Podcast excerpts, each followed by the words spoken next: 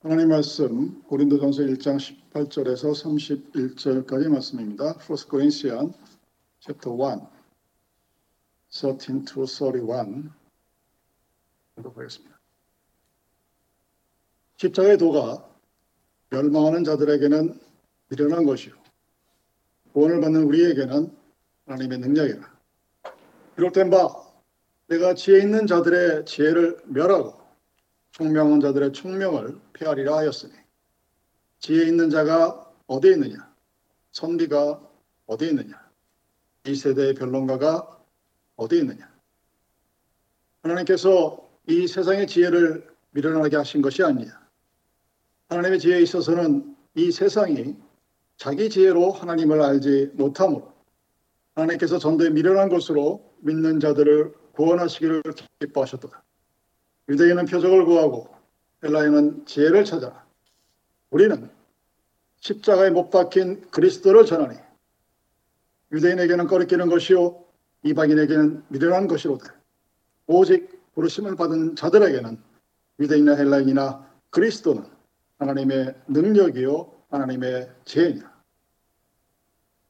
하나님의 어리석음이 사람보다 지혜롭고 하나님의 약하심이 사람보다 강하냐. 형제들아 너희를 부르심을 보라. 육체를 따라 지혜로운 자가 많지 아니하며 능한 자가 많지 아니하며 문벌 좋은 자가 많지 아니하도다. 그러나 하나님께서 세상에 미련한 것들을 택하사 지혜 있는 자들을 부끄럽게 하려 하시고 세상에 약한 것들을 택하사 강한 것들을 부끄럽게 하려 하시며 하나님께서 세상에 천한 것들과 멸시받는 것들과 없는 것들을 택하사 있는 것들을 폐하려 하시나니 이는 아무 육체도 하나님 앞에서 자랑하지 못하게 하려 하십니다. 너희는 하나님으로부터 나서 그리스도 예수 안에 있고 예수는 하나님으로부터 나와서 우리에게 지혜의 의로움과 거룩함과 원함이 되셨으니 기록된 바 자랑하는 자는 주 안에서 자랑하라 함과 같게 하려 합니다.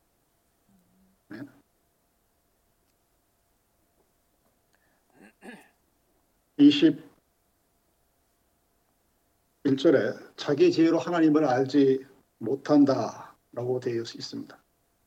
이 세상에서 똑똑하다는 사람들 중에 아마 천재 중에 천재가 누구냐? 바로 에스트로나리지. 천문학을 연구하는 사람들. 이 사람들이 우리의 평상시의 감정과 생각으로는 접근이 안 되는 뭐 10억 강년, 몇억 강년 음. 그러는데 이게 우리한테는 실체가 안 느껴져요. 3,000km, 3,000마일 이래야 좀 아, 어느 정도구나 하고 실감을 할 수 있는데 10억 강년 그러면 이게 뭐가 뭔지 모릅니다.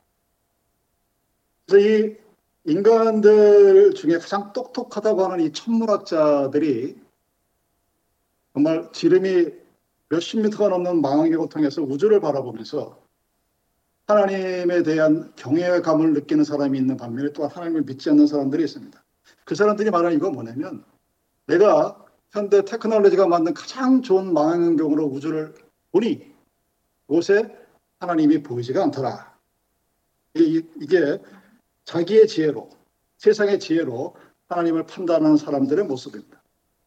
그 다음에 똑똑하다고 생각하는 자기들이 의사들 그중에 특히 뭐 심장병 서저리를 한다든가 하는 사람들이 수없이 많은 사람들의 생명을 대하죠. 네. 테이블 데스라는 말은 수술 대비해서 죽는 그런 경우도 많이 겪죠. 이 사람들이 수술을 하면서 사람의 몸을 헤집어 놓습니다. 배를 가르고 뼈를 가르고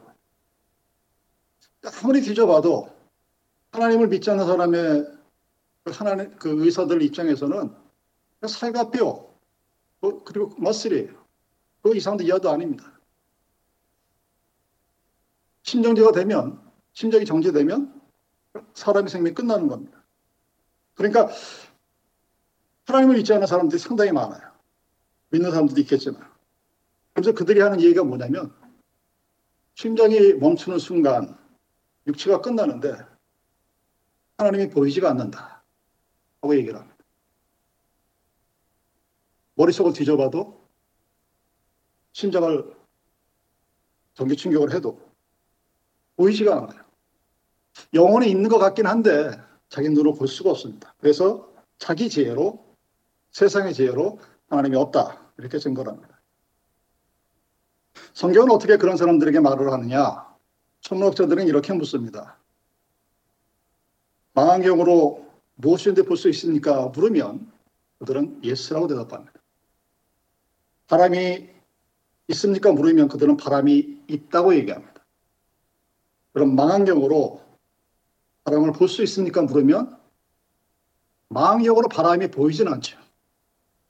바람에 흔들리는 깃발은 보입니다. 바람에 흔들리는 나뭇가지는 보여요. 근데 바람이 보이진 않습니다.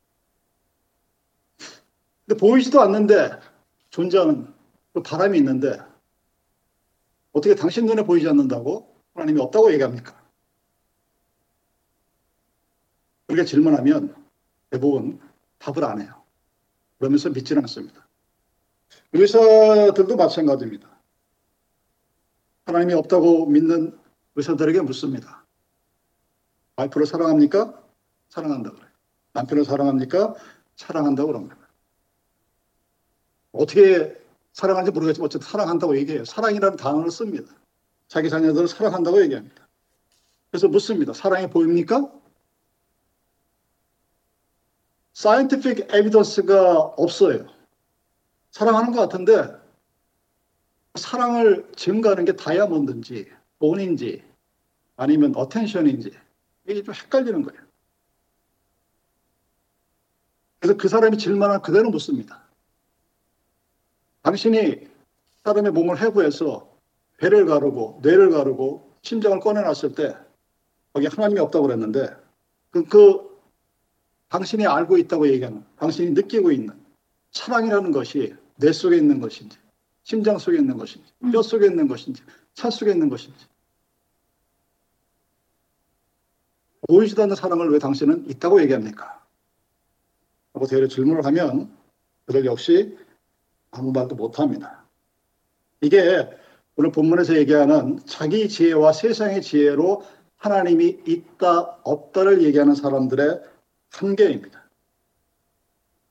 오늘날 앞으로의 테크놀로지를 주도할 AI, 인공지능에 한번 물어보십시오. 하나님이 있다, 있냐, 없냐. 대답은 하나님이 있다고 생각하는 사람이 집어넣으면 있다고 대답할 것이고, 없다고 생각하는 사람이 인포메이션을 넣으면 AI가 없다고 대답을 하겠죠. 고린도의 그리스도인들은 오늘날의 그리스도인과 아주 유사한 점이 많습니다. 즉, 고린도 교회가 가지고 있는 문제는 오늘날 현대 교회가 가지고 있는 문제와 거의 unfair, 대조를 이룹니다. 비슷해요. 그들은 그리스도를 믿는다고 하면서 세상적으로 권세가 있고 지혜로워야 된다고 생각을 했습니다. 그래서 중요하게 여겼어요. 근데 사도 바울은 세상에 지혜롭고 권세 있는 자, 그 여기는 자들과 그렇지 않고 그리스도 안에서의 어떤 모습을 통해서 세상에 있는 것들과 세상에 없는 것들을 대조합니다. 지난 시간에 설교를 말씀을 기억하시겠지만 예수가 갈릴리에 힘없고 힘이 없다는 의미는 그냥 보통 사람들, 그 보통 사람들을 동원해서 그들을 사용해서 세상에서 자기가 하나님을 제일 잘 믿는다고 믿었던 바리새인과 사두개인들을 부끄럽게 하는 그 모습과 정확히 일치가 됩니다. 오늘 본문은 무엇에 대한 설명입니다. 무엇에 대한 설명이냐? 고린도전서 1장 17절 하반절에 있는 복음의 지혜를 말로 하지 않는다. 하고 사도 바울이 선언합니다. 프로클레임에 나는 너희들에게 하나님의 복음을 전할 때 말로 하지 않을 것이다. 하고 선언을 하고 왜 그런 선언을 하는가에 대한 이유입니다. 보충 설명을 하는 것이 오늘 본문입니다. 그런 고린도 교인들의 그 모습과 오늘날 현대 교회의 모습을 한번 비교해 보십시오. 십자가라는 이 단어는 사실 꺼리끼는 단어예요. 우리들에게. 옛날이나 지금이나 섬기고 고난당하는 교회는 재미가 없습니다. 영광스러운 교회가 세상에서 보기 좋은 교회를 지금도 더 효과적인 것으로 여깁니다. 그렇게 해야 전도가 잘 되고 하나님을 잘 믿을 것이라고 믿습니다. 그리고 오늘날의 교회는 아주 노골적으로 파워와 authority를 가지려고 합니다. 그래서 이 사회에 소금과 빛의 역할로서가 아니라 이 사회를 dominate, 지배하려고 했습니다. 그래서 교회의 영향력 안에 사회가 그 밑에 있기를 원합니다. 그것이 옳던 그런 그러한 트렌드가 있어요. 그러다 보니까 이 십자가에 관계된 오늘날 현대교회 기독교의 기독교 그 메시지가 주변 기대들의 모습을 쫓아가는 모습을 보이게 됩니다. 근데 십자가를 얘기할 때 고난을 얘기하지 아니하고 영광만을 얘기합니다. 그래서 십자가는 죽음과 부활이라는 두 가지 동시적인 면을 갖고 있어요. 사이먼테니어스 에스펙트가 있는데 한 가지만 강조합니다. 왜? 그 다른 한 가지는 세상이 싫어해요. 다른 말로 하나님 믿는 우리들이 싫어하기 때문에 그런 말씀하는 것 자체가 조심스러워진 게 그리고 그런 설교를 찾아보기가 힘든 게 오늘날 교회의 모습입니다. 그리고 오늘날의 교회의 목회자들은 교회 성장을 위한 기술 습득에 관심이 많습니다. 초치 마케팅에 관심이 많지 이 교회의 본질적인 면에 대해 이센셜 에센스에 대해서는 관심이 좀 덜해요. 그러다 보니까 세상이 나를 어떻게 바라보실까에 대해 신경을 씁니다. 그래서 제가 늘상 드리는 말씀이지만 하나님을 증명하고자 하면서 세상의 것들로만 증명하려고 했습니다. 그러니까 세상에 없는 것들로, 세상에 줄 수 없는 것들로, 세상에 존재하지 않는 것들로서 하나님을 증명하는 것이 아니라 세상에 있는 것들을 통해서많이 하나님을 증명하고 증거하자고 애씁니다. 그것이 바로 church marketing skill에 매몰된 대다수 교회 목사들의 모습입니다.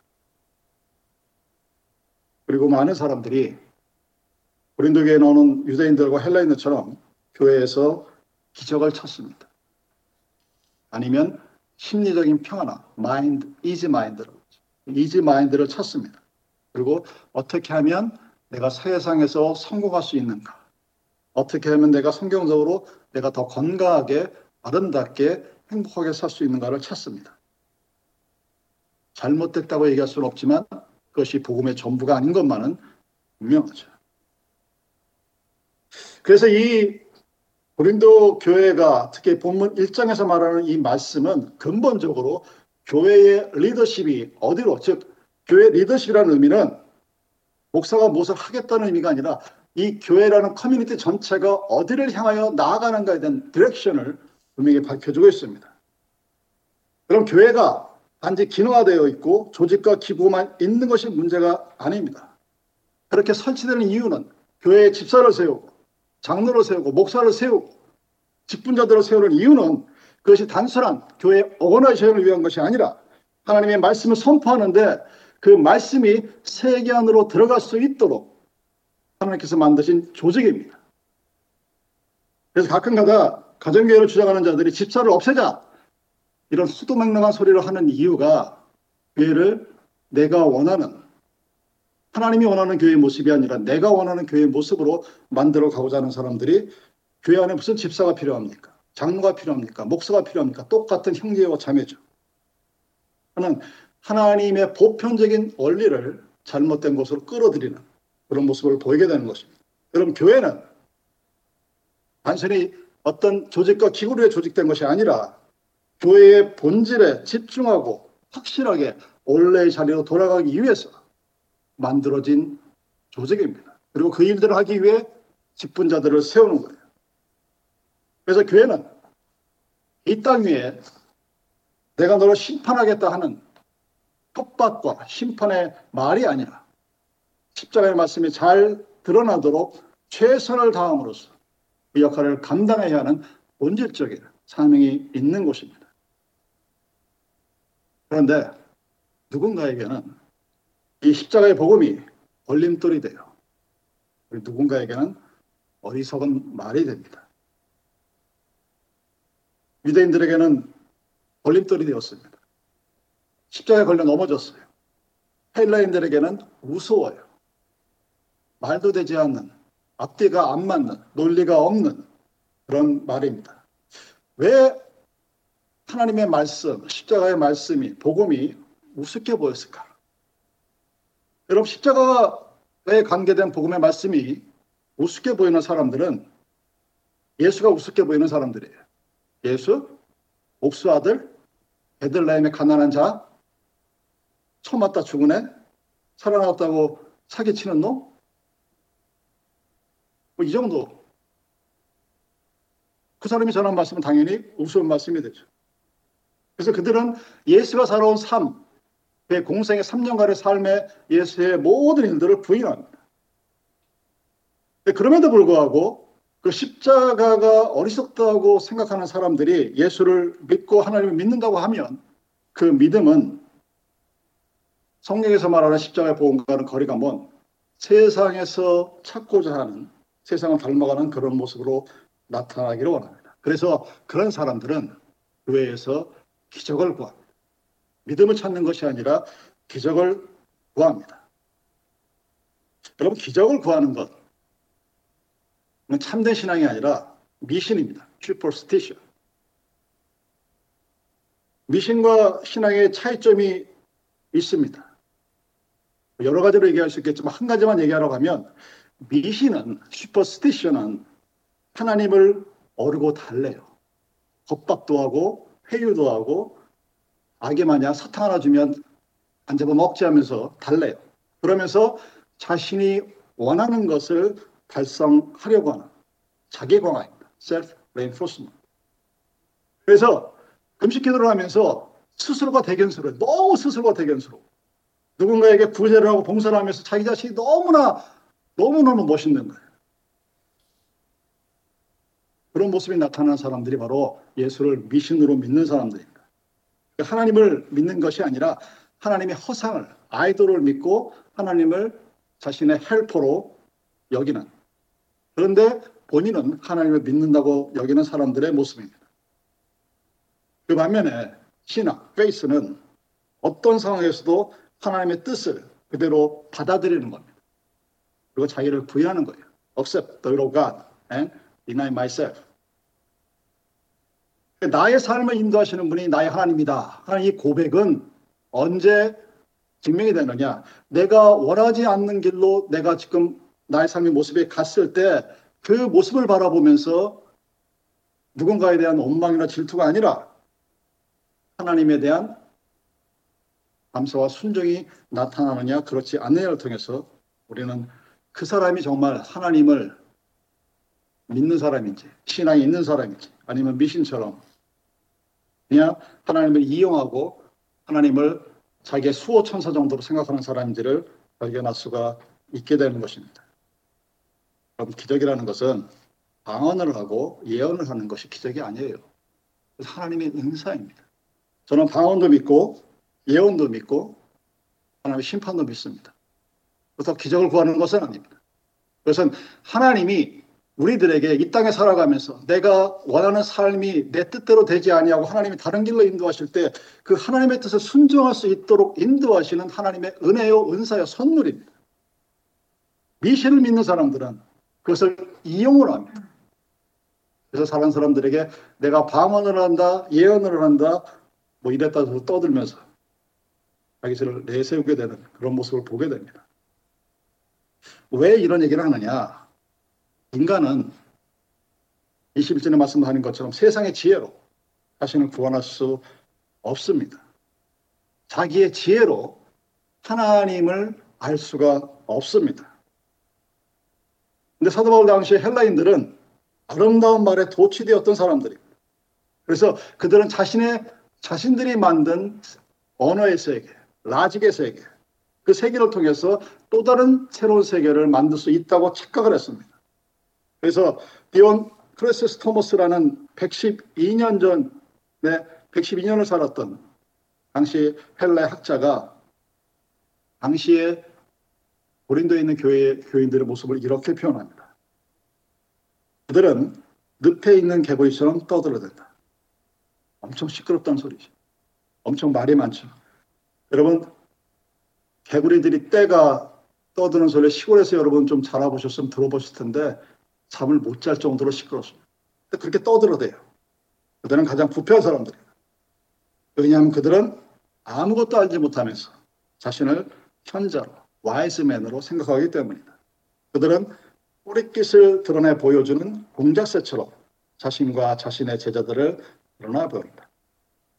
이런 사람들에게 십자가의 복음, 그걸 전하는 기독교 설교자들 하찮고 우습게 보였겠죠. 그리고 십자가의 복음이 누군가에게는 걸림돌이 되고 누군가에게는 어리석어 보이는 그런 부정적인 네거티브한 면을 말하고 나서 십자가의 복음이 무엇인가에 대한 정의를 내립니다. 십자가의 복음은 하나님의 능력이요 하나님의 지혜다.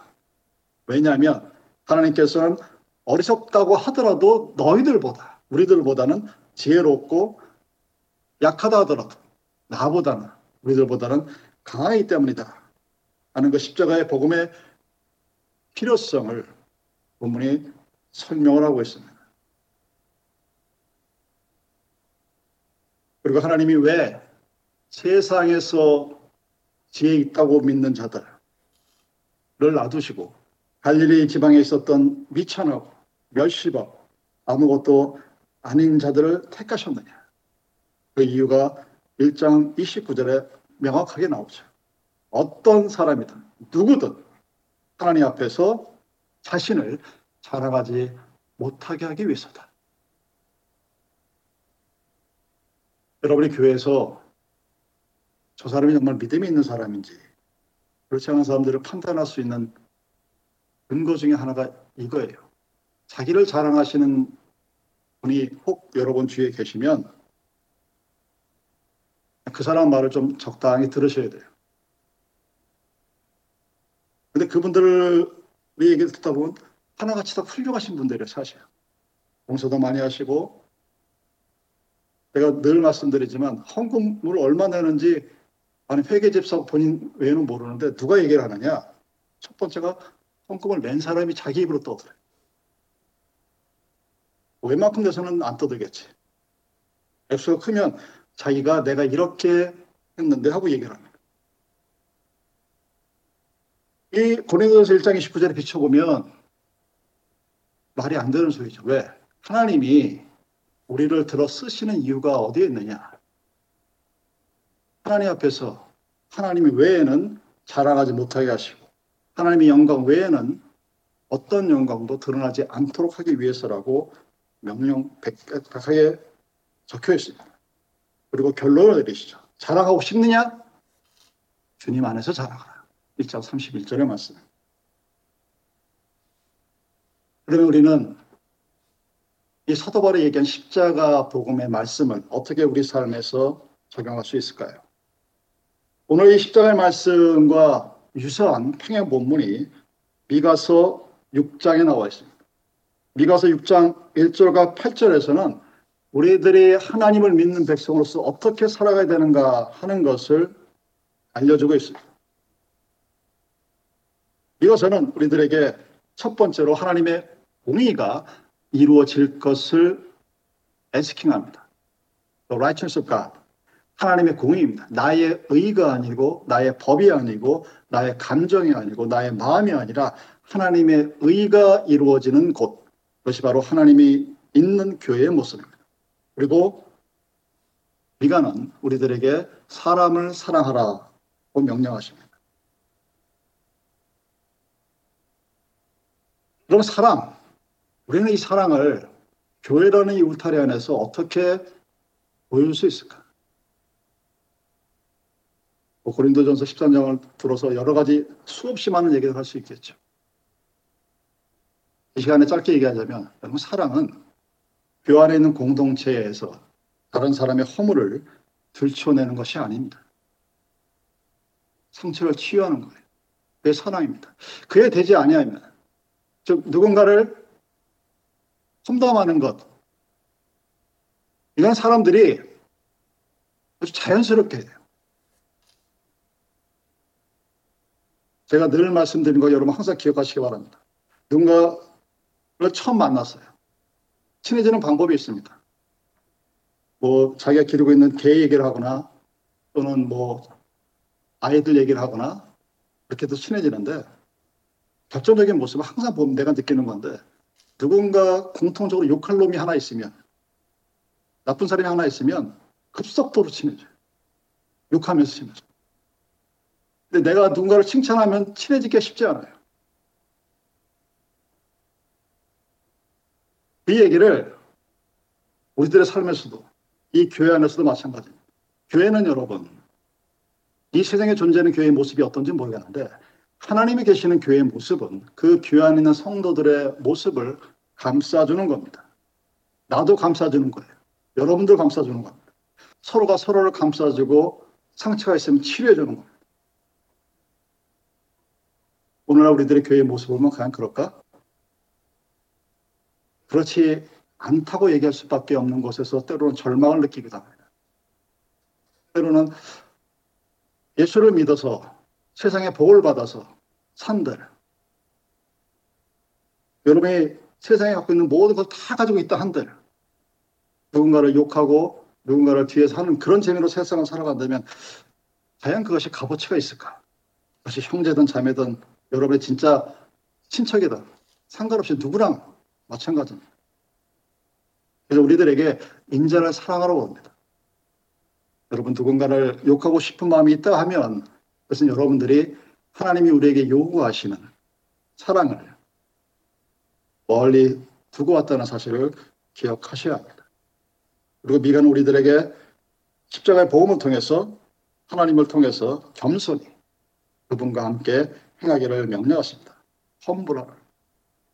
오늘날 교회의 모습을 보면 보이지 않는 기둥, invisible foundation. 자랑을 한다고 했죠. 자랑을 하는데 하나님을 자랑하는 것이 아니라 주 안에서 자랑하는 것이 아니라 나를 자랑하는 사람. 그것이 많은 교회는 이미 하나님이 떠나신 교회입니다. 그래서 미가 선지가 우리에게 말씀하신 것처럼 하나님의 공의가 이루어지는 교회. 서로 사랑하는 교회. 감싸주고 안아주는 교회. 그리고 하나님 앞에서 겸손히 보이지 않는 foundation, invisible foundation으로서 있는 교회가 바로 우리들이 원하는 모습입니다. 그렇게 하면 어떤 일이 일어날까? 성경은 그 모습을 마태복음 5장 1절과 12절에서 말합니다. 우리가 익히 잘 알고 있는 팔복이죠. 여덟 가지 eight blessing. 이 팔복 선언을 여러분이 보시게 보시면 다 알겠지만 조건절의 컨디셔널입니다. 네가 네가 이렇게 하면 그 결과로 어떤 일이 이루어지겠다. 즉 하나님의 말씀이 나에게 임했고 내가 그 말씀을 하나님의 공의를 실천하기 위해서 하나님의 사, 하나님이 우리에게 전해준 인자들을 서로 살아가기 위해서 겸손하게 하나님과 함께 가기 위해서 살아간다면 어떤 일이 벌어지느냐? 천국을 소유하게 되고 위로를 받으며 땅을 소유하고 배부름과 국민의 역임을 받고 하나님의 아들로서 되어받으며 하나님을 볼 수 있는 일들이 지금 이곳에서 이루어지겠다는 얘기입니다. 즉, 이땅 위에서 하나님의 삶을, 하나님의 나라를 소유하며 살아갈 수 있다고 얘기하는 것이 십자가의 복음입니다. 그럼 하나님과 함께하는 삶의 축복, 그것은 십자가의 복음이 나에게 전해졌을 때 그 하나님의 말씀을 나의 지혜로 판단하지 아니하고 세상의 지혜로 판단하고 많은 것이 아니라 하나님께서 나에게 주신 그 말씀에 대해서 순종하고 감사한 열매로 나타날 때 팔복의 아름다운 모습이 죽어서 이루어지는 것이 아니라 이 땅 위에서 우리에게 이루어진다는 사실입니다. 그래서 사도 바울이 나는 복음을 말의 지혜로 전하지 않겠다 하고 10절 하반절에 선포하는 것입니다. 그 십자가의 어리석어 보이는 모습이 우리들에게 전해지기를 원하는 것이기 때문입니다. 하나님의 말씀, 예수님이 이 땅에 오심으로 해서 이미 천국은 이 땅 위에 와 있습니다. 임했습니다. 누구는 누군가는 그 천국의 삶을 누리며 살아가고 있습니다. 근데 대다수는 그 천국을 죽어서야 갈 수 있는 곳으로 한정하고 오늘을 세상과 똑같이 살아갑니다. 그렇지 못하게 살아갑니다. 하나님께서 세우신 이 교회는 하나님의 공의가 실천되어지고 구성원들이 서로를 사랑하고 상처를 보담아 안고 상처를 치유하고 그리고 겸손한 마음 내가 누군가를 서빙한다 하는 것이 아니라 인비지블 파운데이션으로서 보이지 않는 기초로서 존재할 때 그 교회가 하나님의 영광이 드러나는 교회입니다. 그것에서 우리는 나를 자랑할 이유가 없고 내가 즉 뭔가를 했다고 떠들 이유가 없습니다. 왜? 나의 자랑은 오직 예수 그리스도 안에서만 이루어지는 하나님의 자랑이기 때문에 그랬을 때만이 하나님의 영광이 드러나는 올바른 교회의 모습이 이루어집니다. 우리들이 하나님의 이름으로 보였습니다. 이 교회가 하나님의 공의가 이루어지고 서로 사랑하며 겸손히 서로를 섬길 수 있는 하나님의 교회의 올바른 모습으로 나아가기를 주님의 이름으로 축원드립니다. 기도하시겠습니다.